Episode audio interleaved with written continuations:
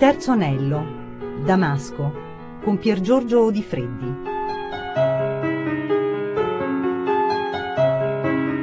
Pier Giorgio Di Freddi, logico matematico dell'Università di Torino a Damasco, eh, per parlare quest'oggi eh, di uno dei libri che eh, mi hanno influenzato nel corso della mia vita ed è eh, L'idiota della famiglia eh, di Jean-Paul Sartre, che ha come sottotitolo Saggio su eh, Gustave Flaubert.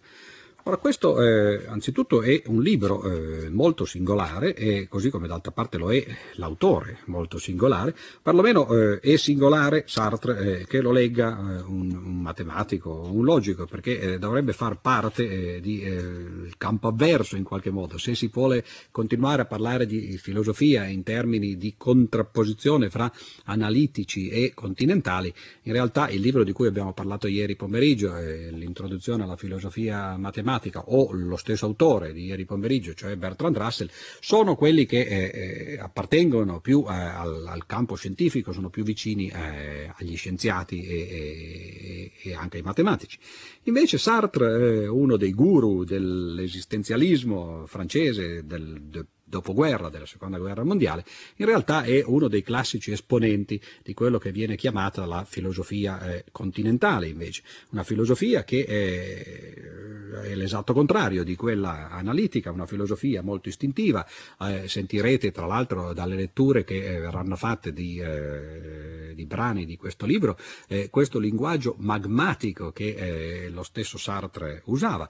tra l'altro per combinazione sia Russell che Sartre in realtà sono sono stati tutti e due premi Nobel per la letteratura, eh, Russell nel 1950, Sartre nel 62 o 63, eh, ma eh, in maniera molto differente. Sartre è l'unico caso, credo, eh, di un letterato che abbia preso il premio, della, il premio Nobel per la letteratura e l'abbia rifiutato.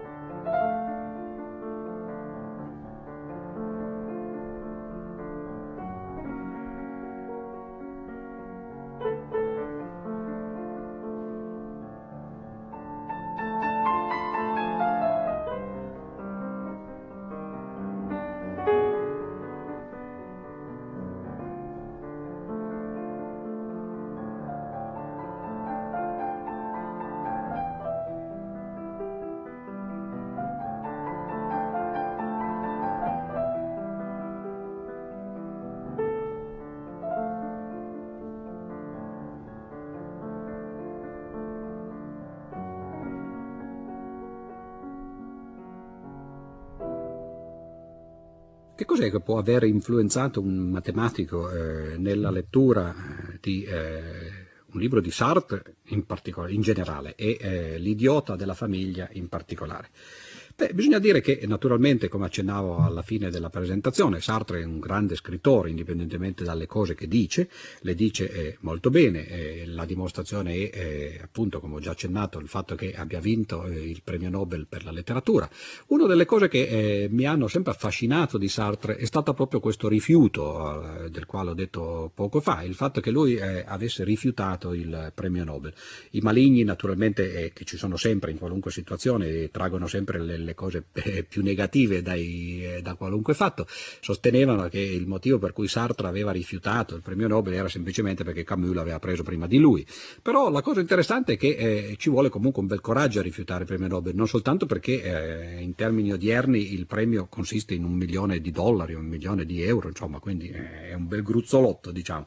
E poi eh, anche perché da un punto di vista di vanità, naturalmente il, il premio Nobel subito ce, ce, la fa acquistare. Sartre evidentemente non aveva problemi di questo genere, era molto noto, qualcuno, sempre i maligni, dicono che eh, da un punto di vista della vanità è molto meglio rifiutarlo un premio Nobel perché si diventa eh, praticamente la mosca bianca che non accettarlo perché si diventa invece uno dei 100-120 persone che, eh, che l'hanno vinto eh, finora.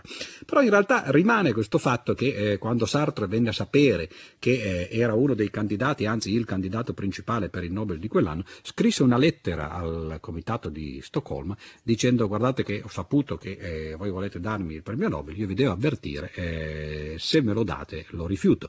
Quindi in realtà eh, la scelta era stata fatta in precedenza e ci vuole naturalmente molto più coraggio, no? un conto è rifiutarlo dopo che viene, che viene dato, un conto è dire prima eh, lo rifiuterò eh, se eh, mi verrà dato.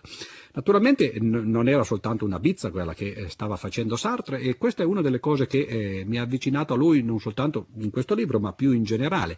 L'idea di Sartre era eh, rifiuto il premio Nobel perché in genere questo premio Nobel, soprattutto in quegli anni, erano gli anni 60, viene dato soltanto a scrittori occidentali oppure a scrittori orientali o diciamo così più, più esplicitamente russi, dissidenti.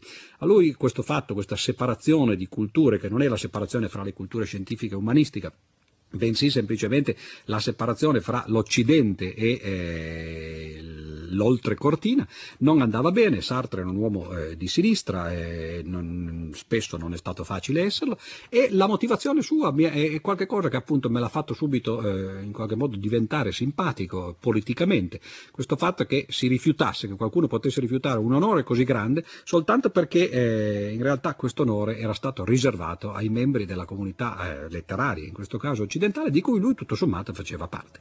E, eh, e questo è stato il motivo, diciamo così, generale generale per il quale mi sono avvicinato a Sartre. L'idiota della famiglia è il seguito di Question de méthode, suo tema. Che cosa si può sapere d'un uomo al giorno d'oggi? Mi è sembrato che non si potesse rispondere a questa domanda se non con lo studio di un caso concreto. Che cosa sappiamo noi, per esempio, di Gustave Flaubert? Si tratta di totalizzare le informazioni di cui disponiamo nei suoi confronti. Niente prova in partenza che una simile totalizzazione sia possibile e che la verità di una persona non sia plurima. Le notizie sono per natura diversissime tra loro. È nato nel dicembre 1821 a Rouen. Eccone una. Molto più tardi scrive alla sua amante L'arte mi spaventa. Eccone un'altra. La prima è un fatto obiettivo e sociale, confermato da documenti ufficiali. La seconda, obiettiva anch'essa se ci si attiene alla cosa detta, rimanda per il suo significato a un sentimento vissuto, e noi ci guarderemo dal decidere alcunché circa il senso e la portata di tale sentimento, finché non avremo stabilito se Gustave è sincero in generale e in particolare in questa determinata circostanza. Non rischiamo forse di approdare a strati di significati eterogenei e irriducibili? Questo libro tenta di mostrare che questa irriducibilità è soltanto apparente e che ogni informazione situata al proprio luogo diventa la porzione d'un tutto in continuo divenire e in pari tempo rivela la sua omogeneità profonda con tutte le altre. Gli è che un uomo non è mai un individuo, meglio varrebbe chiamarlo un universale singolo, totalizzato e perciò stesso universalizzato. Dalla sua epoca la rende a sua volta universale riproducendosi in essa come singolarità. Universale grazie alla singolare universalità della storia umana, singolare mercé la singolarità universalizzante dei suoi progetti. Chiede di essere simultaneamente studiato dai due opposti punti di vista. Dovremo trovare un metodo appropriato. Ne ho offerto gli elementi nel 1958 e non ripeterò quel che ne dissi. Preferisco mostrare, ogni volta che sarà necessario, come esso si produca nel lavoro stesso per obbedire alle esigenze del suo scopo.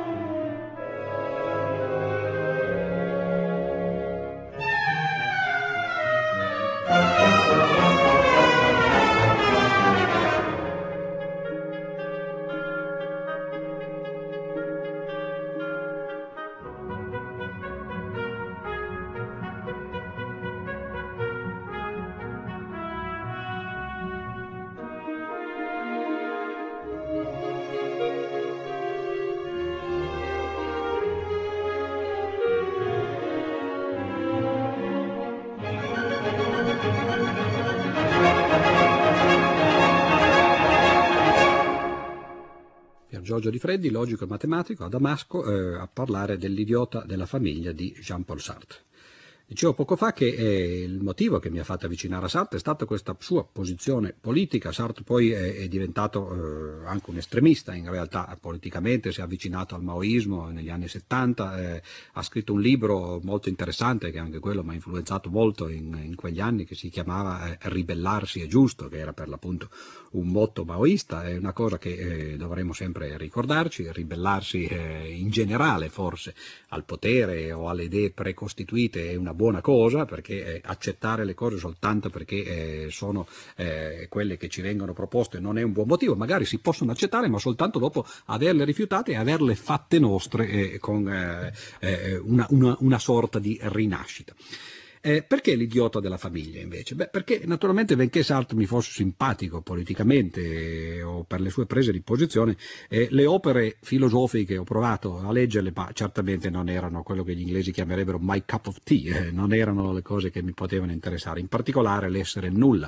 Eh, rileggendo in questi giorni alcune pagine anche dell'idiota della famiglia mi accorgo che 30 anni dopo eh, la, la, sua lettura, forse anche lo stile di Sartre mi è diventato un po' alieno, è uno stile che perlomeno per me oggi eh, non, è, non, è, più consono alle cose che penso o che faccio. Però all'epoca mi aveva molto colpito. Il motivo per cui mi ha colpito questo libro è perché eh, è una biografia sterminata, eh, si chiama per l'appunto saggio su Gustave Flaubert, è una biografia quindi ovviamente di Flaubert. Flaubert, tra parentesi, era uno scrittore che io non avevo mai letto, eh, nemmeno Madame Bovary avevo mai letto, quindi l'interesse non era eh, indirettamente su Flaubert e quindi eh, non è che io stessi leggendo una biografia di un autore che che mi era cara, ma stavo leggendo semplicemente un libro di eh, un filosofo invece che mi interessava e un libro eh, tra quelli che secondo me potevo leggere. Ora Sartre non era nuovo a fare biografie, in realtà eh, ne aveva già fatta una eh, molto più modesta, perlomeno da un punto di vista eh, di numero di pagine. Dicevo che eh, questa era sterminata e poi dirò meglio in che senso, però la biografia, la prima biografia che lui scrisse era una biografia di Baudelaire è un libro normale, diciamo 150-200 pagine. Io quello non l'ho mai letto, ma eh, lessi un secondo libro invece che lui scrisse su un altro autore di cui non sapevo assolutamente nulla, che si chiamava Genet, un autore di teatro e eh, anche di romanzi, eh, che era finito in galera eh, per omicidio, un omosessuale, quindi certamente un alternativo, come lo chiameremmo oggi. E il libro di Sartre eh, si chiamava Santo Genet, commediante e martire. Doveva essere l'introduzione alle opere complete di Genet, poi però però divenne uno, un libro intero di 600-700 pagine e quello fu un libro veramente che eh, mi affascinò e eh, fu anche un po' la porta di introduzione per il libro di cui eh, stiamo parlando quest'oggi, cioè L'idiota della famiglia. Capire le parole è ricostruire la sintesi, è costruirla in anticipo. Si comprende a mezze parole, a mezze frasi, il pensiero appare contemporaneamente ai due interlocutori come fosse l'oggetto medesimo di fronte ad essi, quell'albero, quella screpolatura del muro, quella sedia, e come l'esfoliazione attiva e pratica di quell'oggetto in rapporto alla totalità di quanto lo circonda. L'atto di svelare, operazione dell'uno o dell'altro, comprende un'indicazione trascendente, l'invito a sfuggire da noi stessi verso, e, se l'invito è accettato, un atto indotto ma autonomo ripetizione del primo superamento.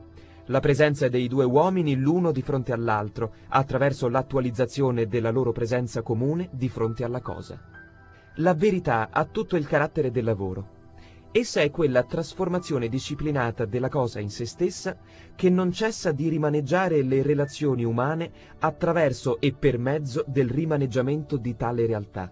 Rimaneggiarla, certamente, è solo inventare di farla apparire sullo sfondo totalizzante e senza allontanarla da quell'ambiente che la produce e la sostiene, lasciarla svilupparsi nella luce nera dei nostri sguardi, come lo farà irresistibilmente e in ogni caso nella notte del non sapere, cioè a dire del tutto.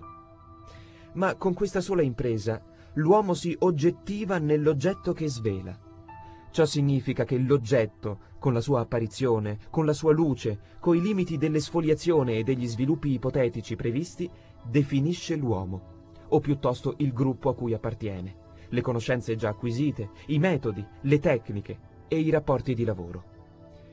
Designando la cosa, rivelandola immutabile sotto il nome di oggetto, l'uomo si aggettiva divenendo oggetto mediante e per la prassi umana, la cosa, senza alterarsi, designa l'uomo all'uomo come oggetto umano.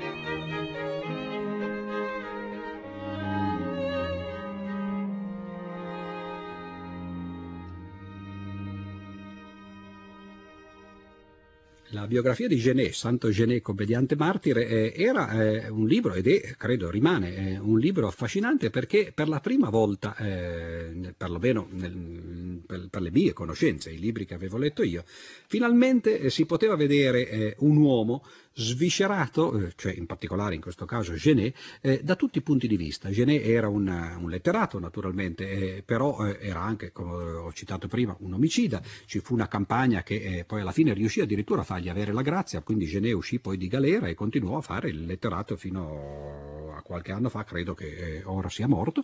E quello che Sartre fece in questa biografia di Genet lo fece ancora di più nell'idiota della famiglia. Che cos'è l'idea di Sartre? Beh, l'idea è naturalmente quella dell'esistenzialismo, il Sartre ha coniato dei motti che potessero eh, in qualche modo descrivere quello che era il suo atteggiamento nei confronti eh, della persona. Il primo motto che coniò subito dopo la guerra, nella prima fase dell'esistenzialismo, quella che si potrebbe chiamare l'esistenzialismo borghese o occidentale, era che eh, l'uomo è ciò che riesce a fare di sé.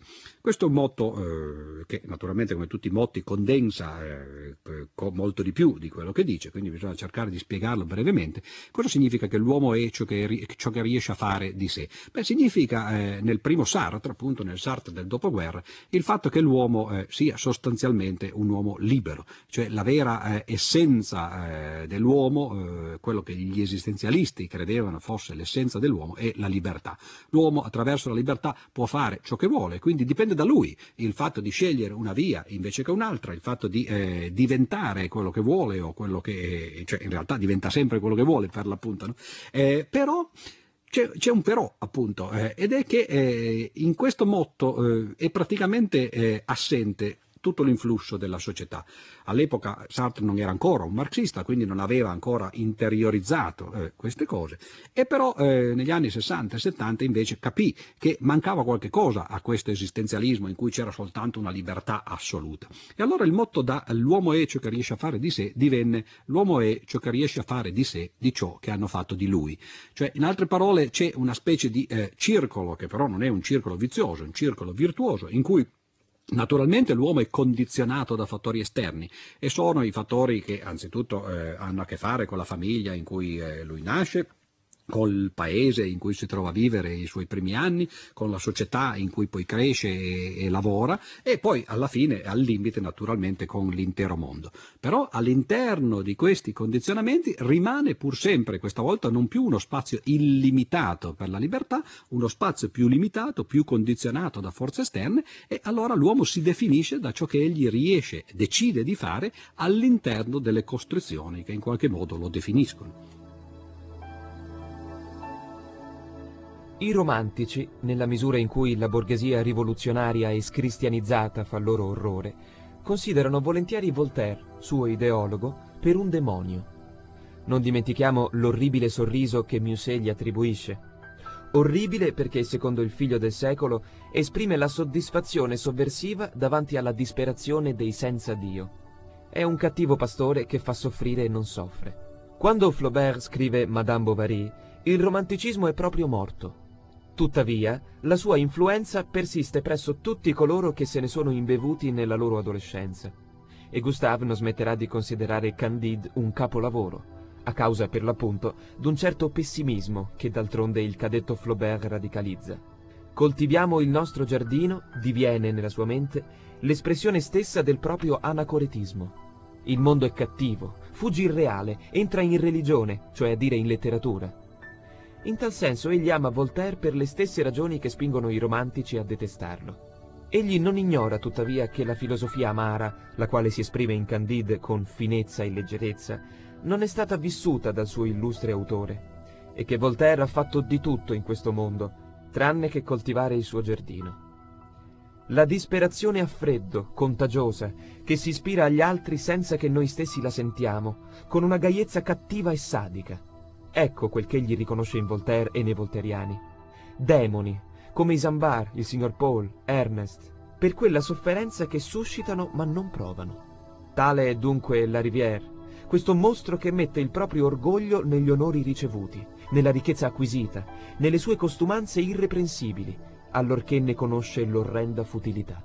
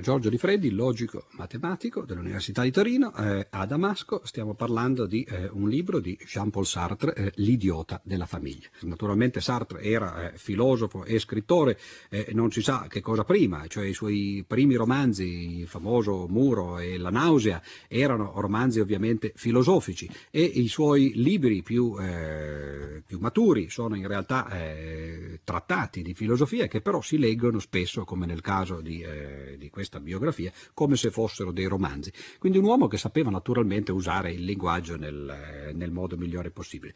Ora il motto eh, che eh, definiva l'esistenzialismo, come eh, ho detto poco fa, era che l'uomo è ciò che riesce a fare di sé di ciò che hanno fatto di lui. Cioè l'uomo è un essere libero, però libero non in maniera incondizionata, è libero all'interno delle costrizioni, ha, una parte di libertà, diciamo così, che è quella che gli rimane dopo che le costrizioni della società, eh, e non soltanto della società in piccolo, ma eh, anche per esempio della biologia, della natura e così via, eh, gli hanno imposto. Allora, come queste cose vengono poste eh, eh, in letteratura eh, o in biografia da Sartre? Beh, per la prima volta, naturalmente, eh, per me, eh, in quegli anni, erano gli anni circa 1977-78, io avevo finito ormai l'università, eh, stavo per partire per gli Stati Uniti, dove sarei stato poi vari anni, a fare quello che oggi viene chiamato appunto un dottorato o un, un postdoc, e, e mi divertivo, però ero militare all'epoca, quindi non potevo lavorare molto, quindi mi divertivo a leggere un po' eh, tutto quello che mi capitava eh, sotto mano e lessi per l'appunto questo, questo, libro, L'idiota della famiglia. E quello che mi colpì fu per l'appunto eh, che, che, per la prima volta io eh, capivo che eh, in realtà la biografia di un uomo era una cosa un po' più complicata di ciò che avevo in genere letto eh, riguardo a personaggi che magari mi avevano interessato. Cioè il fatto che per capire veramente che cosa un uomo è, che cosa un uomo ha fatto, bisogna andare a sviscerare non soltanto quella che è stata la sua vita, gli avvenimenti della sua vita personale, familiare, pubblica, eccetera, ma anche andare a piazzarlo all'interno, anzitutto, tanto per cominciare, partendo dall'esterno, di una situazione storica. Quindi nel caso di Gustave Flaubert, naturalmente la Francia dell'Ottocento, con tutti i suoi problemi eh, politici, eh, religiosi, eh, teologici e così via. E poi piano piano restringere in qualche modo il cerchio, cioè passare dalla società, arrivare naturalmente al, al paese, alla città dove Flaubert viveva, prima da piccolo e poi da adulto, poi arrivare alla famiglia, cercare di andare ad analizzare naturalmente le sue eh, relazioni personali, fino ad, ad entrare addirittura nella sua mente mente attraverso le tecniche della psicologia eh, e poi addirittura della psicanalisi. Ed era quindi naturalmente come una sinfonia in cui convergevano tutte le scienze eh, sociali e umane che eh, si potevano immaginare, dalla storia alla sociologia, appunto alla psicologia, alla psicanalisi, oltre che naturalmente alla critica letteraria e alla critica filosofica. Come può Gustave, senza sofismi, credersi il ricettacolo vuoto dell'infinito? Come può credere, quali che siano le sue agre passioni, d'avere un'anima abbastanza ampia per contenervi una sofferenza sconfinata? E se soffre per davvero, come può sentire realmente questa sofferenza come un orrore più vasto e più profondo dell'universo? A codesti interrogativi, che non si pone mai, ma che sopporta come la sfumatura interrogativa del vissuto, Gustave non può dare che due risposte contraddittorie. O la smisuratezza è una determinazione reale della sua interiorità, e allora bisogna che egli abbia la grazia. L'infinito non può rivelarsi al finito, fosse anche come sua infinita penuria, senza il concorso di Dio. In tal caso tutto il sistema sprofonda. La caccia infernale è vana, il richiamo inascoltato, l'abbandono, la frustrazione, sono precisamente la fede, un dono e una prova del Signore. Il blasfema era previsto nel programma, come pure la dannazione bidone. Gustave, sul suo letto di morte, vedrà tutti i diavoli. Saranno in realtà angeli, che vengono a prendere l'anima di colui che assai prima di nascere era l'eletto di Dio. Oppure, come si accanisce a ripetere, l'Onnipotente l'ha creato per abbandonarlo, perché niente in lui testimoni la sua esistenza. Allora Dio si è preoccupato che quel cuore maledetto restasse arido e freddo, non potesse contenere l'infinita lacuna. In tal caso la vera maledizione di Flaubert è di non poter neanche sentire la vastità della propria infelicità. Umano, troppo umano, è costretto a recitare il fervore sempre deluso e la disperazione. Delle due risposte egli non può accettarne nessuna. Per la prima, che riapparirà dopo il 44 arricchita, non è maturo. Non ha ancora trovato le pieghe della propria anima e i cassetti a doppio fondo che gli permetteranno di conservare, l'una e l'altra in segreto, tutta la disperazione e una non formulabile speranza. È ancora troppo vicino all'odio e al rancore per voler perdonare, cioè a dire accettare una sola possibilità di essere meno infelice. Vuol continuare a punire i propri carnefici su se stesso, spietatamente. Dell'altro termine dell'alternativa non vuol saperne per niente al mondo, perlomeno sotto questa forma. Come accetterebbe la mediocrità quel suo orgoglio così sensibile? E come confessarsi senza vergogna che il maledetto non è che un ruolo del repertorio e che Gustave è un disperato che fa parte dello spettacolo?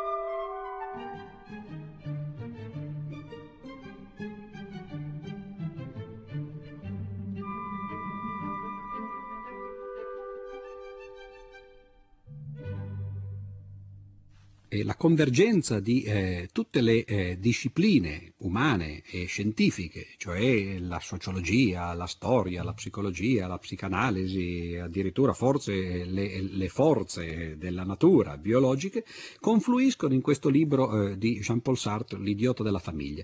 Cioè questa è una biografia di Flaubert in cui veramente anche senza sapere nulla eh, di chi fosse il, eh, l'autore o di che cosa avesse scritto, come era tra l'altro il caso mio, come ho detto prima, io non avevo mai letto nulla di Flaubert, naturalmente dopo aver letto il libro di Sartre mi viene la voglia di leggerle, quindi lessi praticamente tutto, eh, però questo soltanto in seguito. Ebbene, nel libro di, eh, di Sartre tutto questo viene sviscerato, si vede veramente come un'autopsia intellettuale in cui il cadavere eh, letterario di Flaubert viene esposto.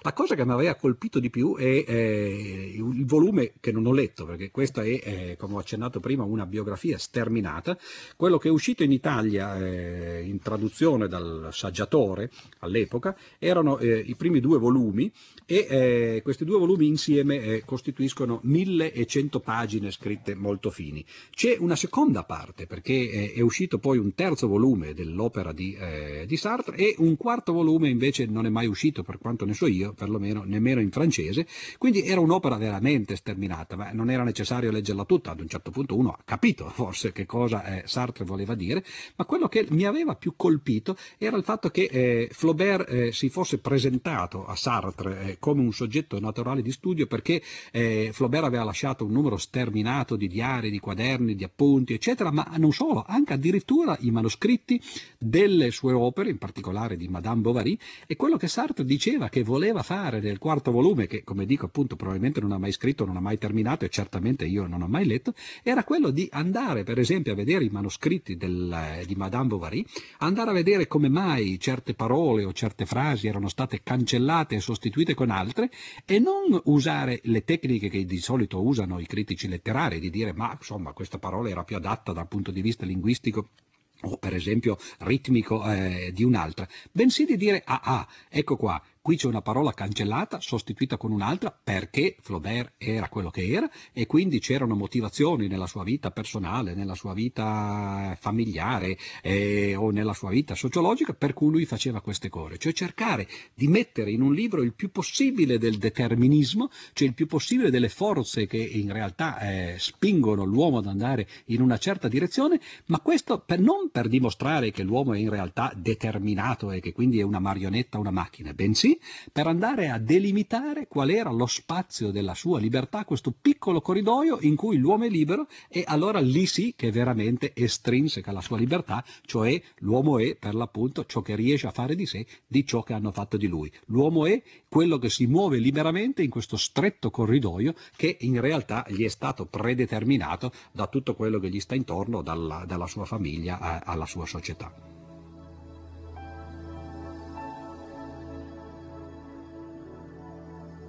Questa scelta paradossale dei modelli ci fa comprendere in ogni caso che Gustave, nel 1835, non è pienamente cosciente delle conseguenze della sua opzione letteraria.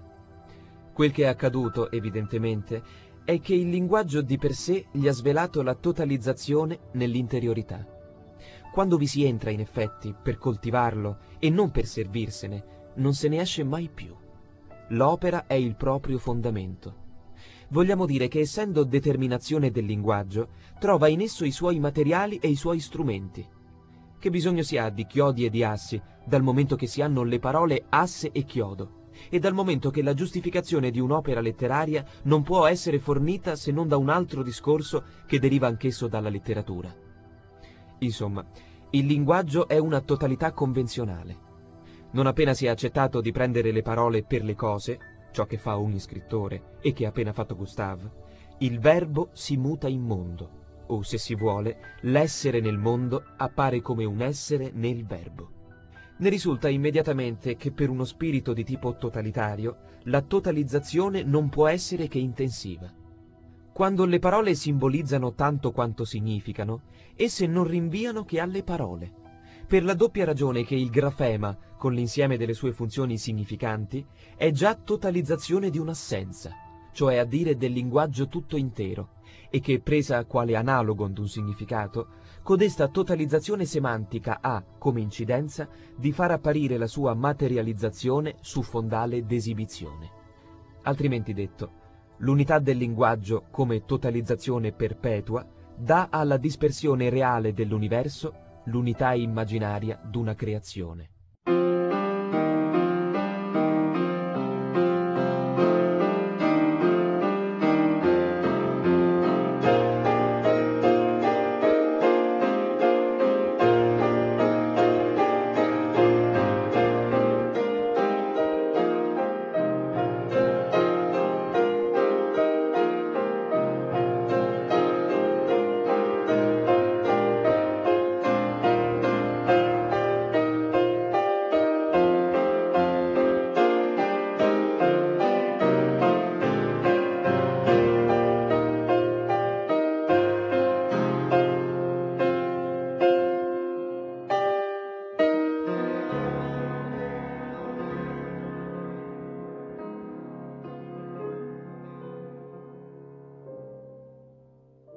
Cercato brevemente di eh, trasmettere l'entusiasmo che eh, avevo eh, negli anni 70, verso il 77-78, quando ho letto questo libro di Sartre, L'idiota della famiglia. Eh, l'entusiasmo appunto che mi venne dal fatto di vedere come le biografie di eh, una persona qualunque, anche se poi Flaubert naturalmente non era una persona qualunque, ma comunque di uno qualunque di noi, potessero eh, essere scritte in maniera non banale o riduttiva, bensì cercando di far intervenire veramente la complessità di ciò che eh, oggi noi chiamiamo l'uomo. Questo era secondo me eh, allora e forse rimane ancora anche adesso l'esistenzialismo al suo meglio, non soltanto una vuota filosofia che proclama una libertà eh, sconfinata e illimitata, bensì una filosofia che eh, vuole andare a cercare qual è il ruolo della libertà all'interno delle costruzioni che eh, tutti noi purtroppo, eh, o forse per fortuna, dobbiamo vivere. Naturalmente è una visione quasi scientifica e infatti non è un caso che poi eh, nel libro di Sartre si facessero riferimenti perlomeno eh, alle scienze sociali come la psicologia, la psicanalisi, la sociologia e così via. Invece il libro di cui parleremo domani è, è un libro eh, più strettamente scientifico anche perché eh, la persona che l'ha scritto è, è, uno scienziato, anzi in realtà lo scienziato per eccellenza eh, ed è naturalmente Albert Einstein. Il libro di Einstein eh, eh, che ho scelto è Idee e opinioni. Non è uno dei suoi libri più scientifici, che tra l'altro naturalmente sono molto tecnici perché Einstein non era un divulgatore, era un pensatore, ma proprio per questo è una collezione collezione di cose molto eterogenee, di pensieri, di saggi, di articoli, addirittura anche soltanto di aforismi, e è un libro che mi ha eh, colpito per motivi che naturalmente spiegherò domani quando eh, andremo a parlare, eh, lasceremo la filosofia e andremo a parlare per l'appunto di nuovo di uno scienziato come già abbiamo fatto eh, ieri con Russell.